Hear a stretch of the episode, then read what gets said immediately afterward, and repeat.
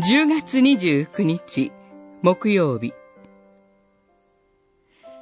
私は天国そのものに入った。ローマの信徒への手紙3章21節から31節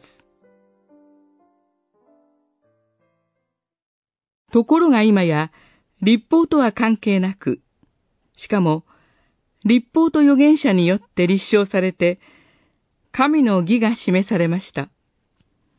すなわち、イエス・キリストを信じることにより、信じる者すべてに与えられる神の義です。そこには何の差別もありません。人は皆、ただキリストイエスによる贖いの技を通して、神の恵みにより、無償で義とされるのです。三章二十一節から二十四節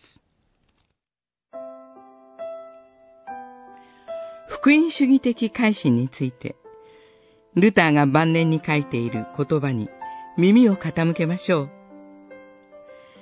いかに欠点のない修道士として生きていたにしても、私は、私の償いをもって、神が満足されるという確信を持つことができなかった。だから私は罪人を罰する義の神を愛さなかった。いや、憎んでさえいた。だが、神は私を憐れんでくださった。私は、神の義は福音の中に掲示された。義人は信仰によって生きると書かれている通りである。という言葉のつながりに注目して、日夜絶え間なくそれを黙行していた。その時私は神の義によって、義人は賜物を受け、信仰によって生きるという具合に神の義を理解し始めた。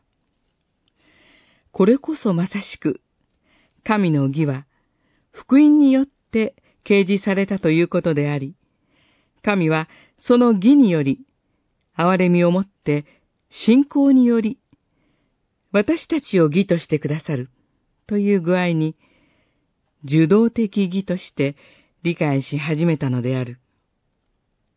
今や、私は全く新しく生まれたように感じた。戸は私に開かれた。私は天国そのものに入った。